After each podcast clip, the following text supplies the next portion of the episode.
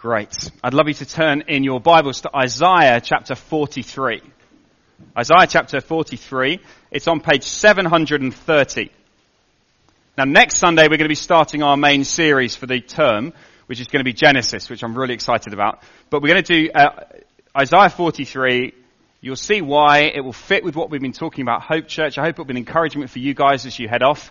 Um, and I hope it will be a challenge and encouragement to each of us as well. So page 730. I'm just going to read verses 14 to 19, but you'll see that we're going to cover quite a lot of the chapter um, as we go through. So verse 14, this is what the Lord says, your Redeemer, the Holy One of Israel. For your sake I will send to Babylon and bring down as fugitives all the Babylonians in the ships in which they took pride. I am the Lord, your Holy One, Israel's Creator, your King. This is what the Lord says, He who made a way through the sea, a path through the mighty waters, who drew out the chariots and horses, the army and reinforcements together, and there they lay, never to rise again, extinguished, snuffed out like a wick. Forget the former things. Do not dwell on the past. See, I am doing a new thing. Now it springs up. Do you not perceive it? I'm making a way in the wilderness and streams in the wasteland. We're going to focus just on that one phrase, but I hope I'm going to show you more of what that says in Isaiah 43 and how it fits. But we're going to focus on this one phrase, see, I am doing a new thing. There's something about new that we like. We like a new start. Some, it's, it's a little bit unnerving, it can be a bit stressful, but we like new. September kind of has that feel of a new start, doesn't it? Oh, it's a new year, new academic year. We've got a new church being launched. There are new places to live. Even, even if you just get a new notebook, it feels good, right? You get your new notebook, it's like it's unspoiled, it's brand new, there's, oh, this feels good. This is going to be the notebook I never ruin. But here's the problem with new, and you'll have noticed this, it fizzles out very quickly. New notebooks get spoiled, new jobs and lose their shine. We crave what is new, but the craving is never satisfied because it doesn't stay new, so we always need something else that's new. In fact, there isn't really anything new at all. There's an extraordinary sentence in the Bible in Ecclesiastes chapter 1 that says there is nothing new under the sun. So our craving for what is new can never be satisfied because there's nothing new. Now you may say to me, yes there is. There's an iPhone X. That's new. Didn't exist before. Yes it did. It's just in bits.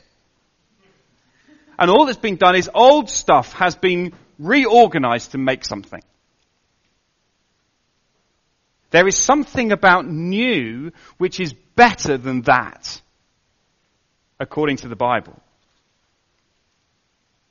Because God speaks and He says, see, I am doing a new thing. But there's nothing new under the sun. Ah, but that's okay because God is not under the sun. God doesn't exist within this world. That's not His realm. He sits outside. He sits above the sun. He's the creator of this world. He's not a part of creation. He is the creator. Therefore, when he says, I am doing a new thing, you'd better sit up and listen because perhaps this is the new thing that will satisfy your craving for new. See, I'm doing a new thing. When God spoke creation into being, He did not rearrange old stuff to make something else. When God spoke, there was nothing and He spoke and there was something. That's proper new. Right? That's like a new that you can't do. God is into new things. He brought something new into being. Now here's the danger. It's tempting to take this verse, see I'm doing a new thing, and to take it out of context and to read into that verse our personal circumstances. So this is what I found. Uh, I was doing some reading about this verse, and uh, I found this on a website um, of a very, very well known American preacher. God wants to do something new and supernatural in your life. Did you know he wants to do something supernatural in your finances? Behold, I'm doing a new thing. Can you perceive it? Are you making room for it in your mind? Or have you already made up your mind not to expect anything new due to your present circumstances? So here's what they're doing. They're saying, here's this first look. See, I'm doing a new thing. Oh, great. God wants to do a new thing in me. God wants to give me a new, new, and we take into our personal circumstances. So we say, yes, look, Hope Church Vauxhall is a new thing. See, God is doing a new thing. Now, I don't want to burst your bubble. Isaiah was not talking about Hope Church Vauxhall. God was not talking about Hope Church Vauxhall when he said, see, I'm doing a new thing. That wasn't what he was referring to. What God is talking about here is not a new job. It's not a new relationship. It's not a new toy. It's not a new gizmo. It's something far better. And we need to work out what this new thing is and then see how that answers our craving for new. So we're going to answer this question. What is the new thing? That's the big question. But before we can get to the what is the new thing, we've got two other questions we need to ask first, which is who was this first spoken to and who is speaking it? Who is this first spoken? Who was Isaiah speaking to when he wrote down these words of God? Just as an aside, this is a very important question to ask when you're reading the Bible. You've got to work out who it was first spoken to. Otherwise you're going to end up all over the place. God didn't just speak words that float in this kind of non-existent time thing where you just grab hold of them and go, oh look, there's a nice thing, I'll grab hold of that for me. Okay, here you go, let's listen to this, right? God says in the Bible, you will drink from the brook and I have instructed the ravens to supply you with food there. Great! Let's find a brook, drink from it, and wait for the ravens. Because God says it. Now, of course, you say, no, no, you need to know. Hang on a second. That's in a story, right? God says that to a man called Elijah. Elijah is told to go and drink from a brook and wait for the ravens. So we get it. We get that that's how it works with an example like that. But you've got to see that's how it always works in the Bible. These words, see I'm doing a new thing, were spoken to very specific people at a very specific time. Real people rooted in real history. You've got to work out what's going on. So who is Isaiah speaking to? Well, he's speaking to God's people, Israel. They're not just floating in timelessness. They're rooted. Isaiah was speaking maybe around 700 BC. And the whole of his book is a pretty challenging read. The first half of his book is a devastating catalogue of judgments. There are glimpses of hope along the way, but it is a devastating catalogue of God's judgment upon his rebellious people. Can you just turn back a couple of chapters to Isaiah 39?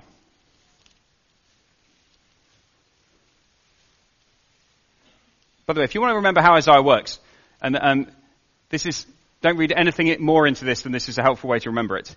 There are 66 chapters in Isaiah just like there are 66 books in the Bible.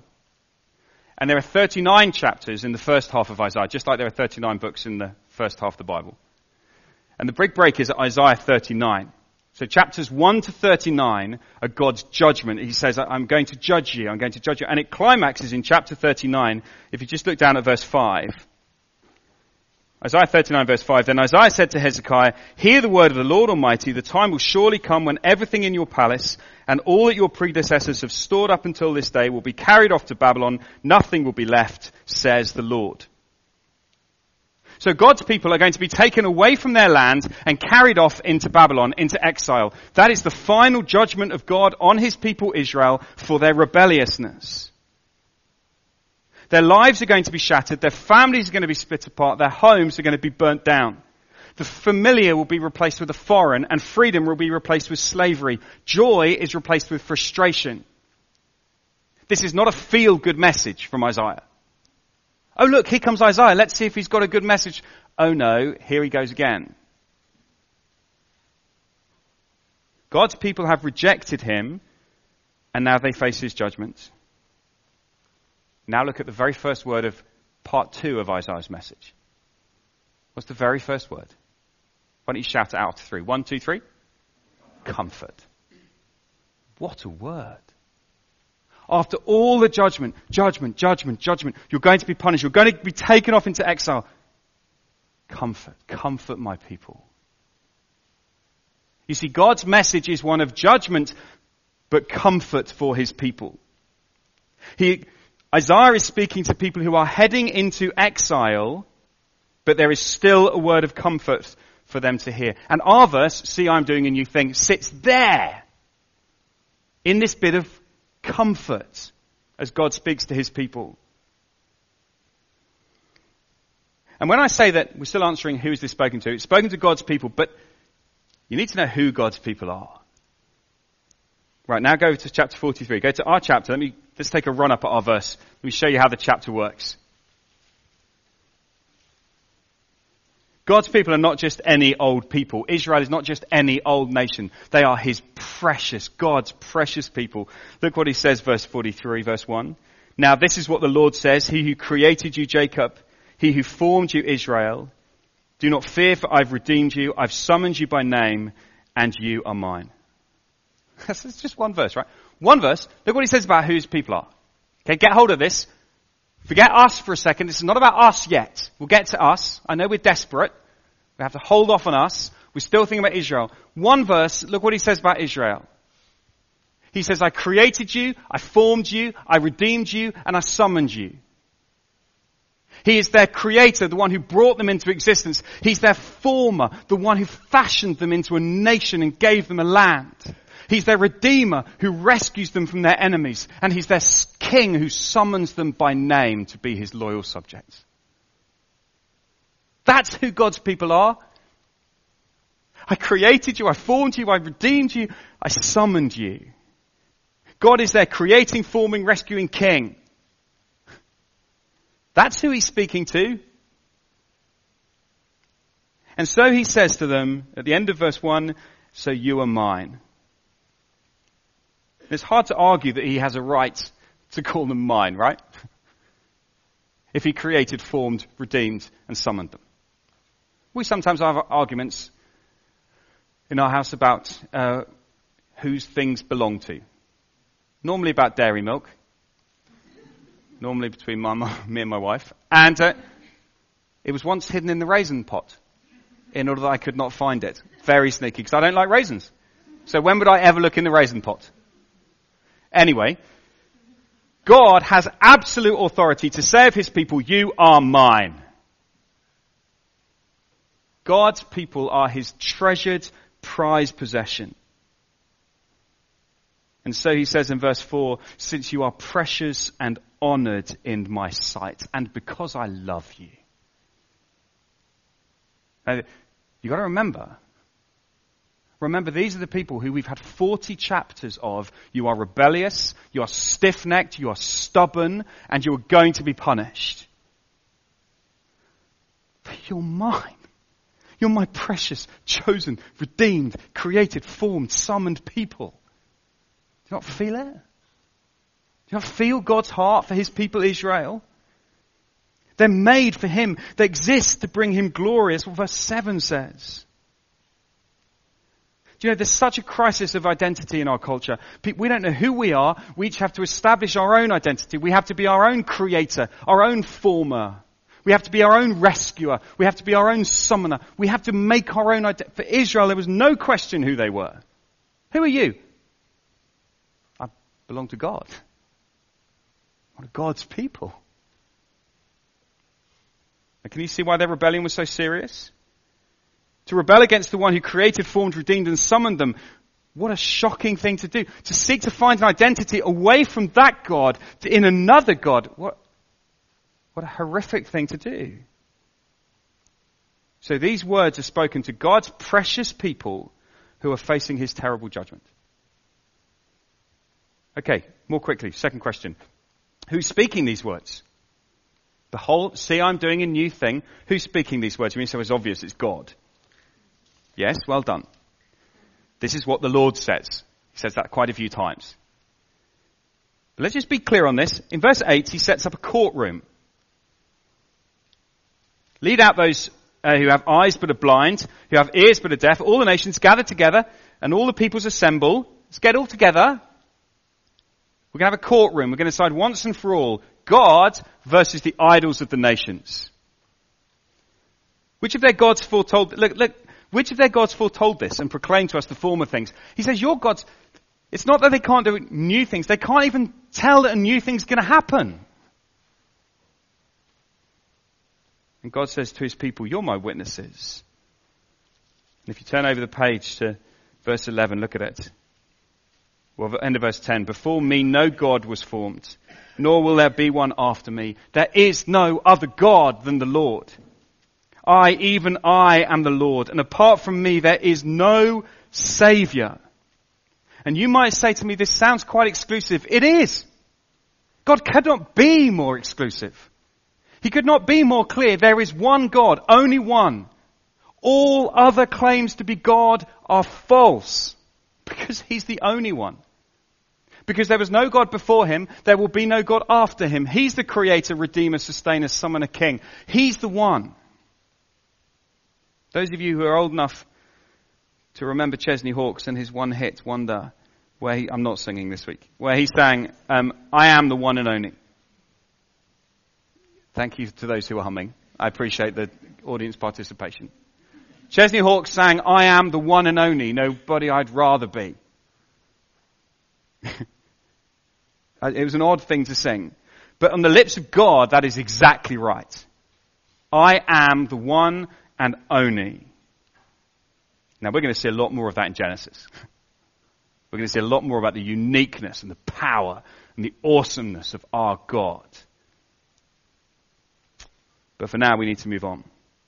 We just need to see this is an exclusive claim. This is not a pluralistic worldview. There is no space for any rivals. God speaks.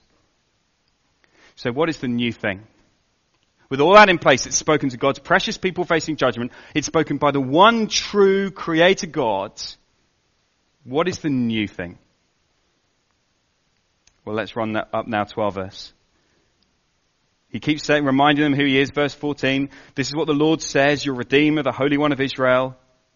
Look what he says. For your sake I will send to Babylon and bring down as fugitives all the Babylonians in the ships in which they took pride. I am the Lord, your Holy One, Israel's creator, your King. God is gonna send into Babylon. He's gonna come into Babylon to rescue his people. This is what the Lord says, He who made a way through the sea, a path through the mighty waters, who drew out the chariots and horses, the army and reinforcements together, and they, they lay there never to rise again, extinguished, snuffed out like a wick. Forget the former things, do not dwell on the past. See, I'm doing a new thing. Now piece all that together. What is God telling them to forget? What is the former things that God is saying to them? Forget that because something better is coming. Now you're not going to feel the shock of this as much as they would have done. But the shock is that the great rescue that God did when He brought His people out of Egypt and brought them out of slavery, when He took them through the Red Sea, when the Red Sea was opened and He wiped out the Egyptian army, when I brought you through the waters, that's what He's saying, I made a pathway through the sea, I did all that, right, forget that because I'm about to do it again, but even better. The new thing is a way back from judgment to God. From judgment to blessing. That's the new thing.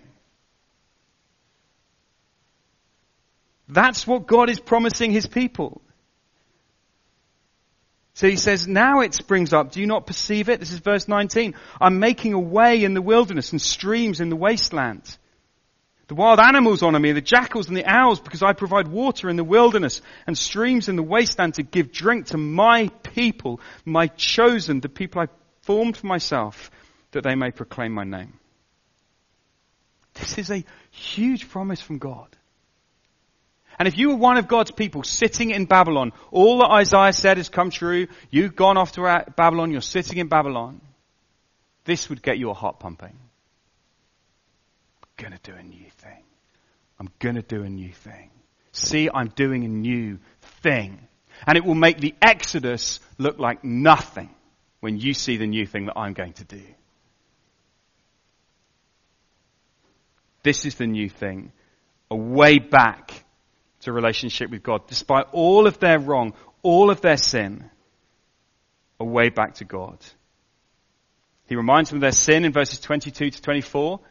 He says, You've not wearied yourself for me. You're not bothered with me. You're just bothered with yourself. I've not wearied you with excessive demands, but you've wearied me by your sin. You've not wearied yourself. I've not wearied you, but you've wearied me by your sin. You've burdened me with your sin.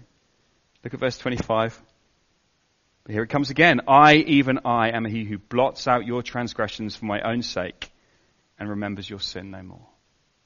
How is it that God is going to make a way back from the place of sin and judgment to the place of being in the blessing with Him, to the place of satisfaction of drinking water in the desert? He is going to blot out their sin. He's going to obliterate it. He's going to delete it completely. It's not like when you move a file and you put it in trash, but it's okay because you know you can still go in trash and get it back. Ah, I put it, delete it, it's okay, it's still there. It's not like that. When God presses delete on your sin, when He blots out your sin, it's gone. There is no way that God can, where, it's gone. It's obliterated. It's blocked out forever.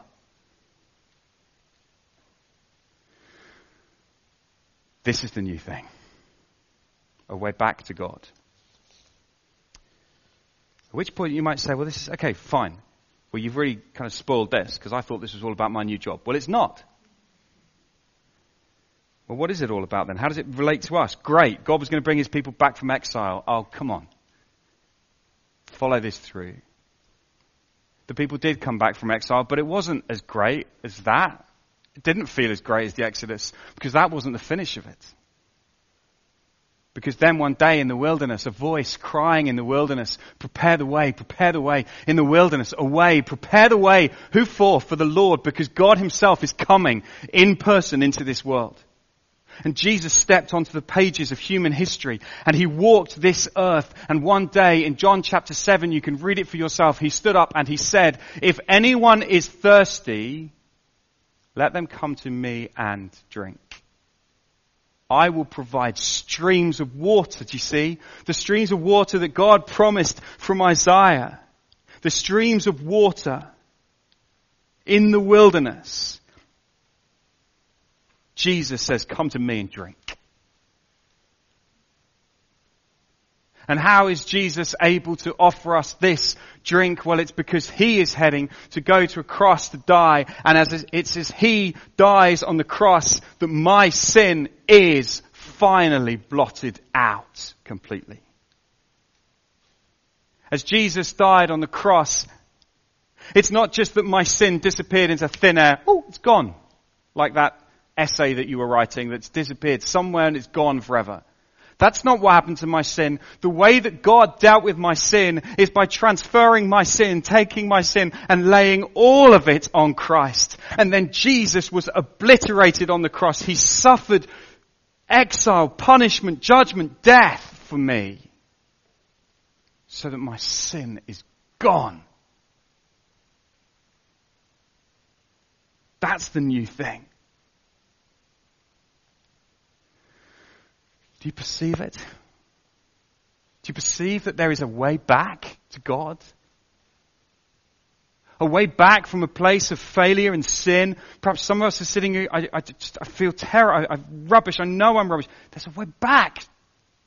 It's a new thing. Two big applications as we finish. Firstly, enjoy the new thing. Celebrate the new thing. Find your satisfaction in this new thing, in Jesus and what He's done. You know, we are so sucked in by other new things. On holiday, I've just come back from holiday, and we were desperate one afternoon. We went into Tiger, the shop Tiger. I, I'm sorry if you like that shop. I hate it. It is full of stuff that nobody needs. I did not see one useful thing in the shop. There was a unicorn like this. A very odd shaped unicorn and it changed colour. I mean, sorry, if you've bought that, God bless you, but why? Okay, we went around the corner. There was a carrot sharpener. Right? Like a pencil sharpener, but for carrots. Yes. And ex- my thought was, I think I need one of those. I think that would make my life better. Because we're craving new. We always want more stuff, new stuff. Well, in Jesus is the new thing. The way back to God. That will satisfy your craving for new because you were created by a God for this relationship. You were created by God for this new thing. And as you come to Christ, all that God spoke to his people Israel in Isaiah, he now speaks to you. I created you. I formed you. I redeemed you. And I summoned you. You're his precious people because of this new thing. And perhaps for some of you, this afternoon is the time when you need to, for the very first time, come to Jesus. Come and say, yeah, I want that. I want you to blot out my sin. I want you to forgive me. I want to drink. drink this water. Or perhaps for some of us, Jesus has just become a bit old. We've lost that sense of newness. I say, oh, pursue it again. Pursue Christ. Drink deeply of Jesus. He calls you today if you are thirsty today, if you are dissatisfied, if you're struggling, if your heart is cold, if your mind is distracted, if you're all over the place spiritually, he says, come drink. Come drink again. Drink deeply of me. Don't run anywhere else. There are no other saviors. Run to me. Come and drink from me. So enjoy the new thing and then be part of the new thing for this world. And this is where we get to Hope Church. This is where Hope Church fits in. Hope Church is not the new thing, but it is part of the new thing that God is doing, right? Because you're going to go into Vauxhall and say to people, come to Jesus and drink. Come out of the place of judgment and anger and wrath. Come into the place of blessing and satisfaction. Come and drink. That's your job. You're not the new thing. Jesus is the new thing, but your job is to point people to the new thing. And of course, what's true, true for Hope Church is true for Globe Church too. What a year it would be if we spent our year seeking to call people to this new thing. And perhaps some of us, we've lost our nerve that Jesus is really that great. Well, why not spend some time as we sing in a minute, asking Him to relight that fire of love for Him in your heart. Why don't we pray together? Let's pray. And then we're going to sing.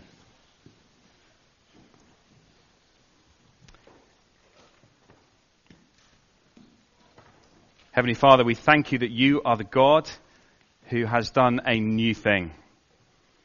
We thank you that we have a new song to sing because there is a way back to you, a way back from the place of judgment, a way back into relationship, a, way back to drink deeply, a way back to satisfaction. Father, please help us, we pray, to run to Jesus, to pursue Jesus, and then to make him known. Father, thank you for him. Thank you for this new thing. In his name we pray. Amen.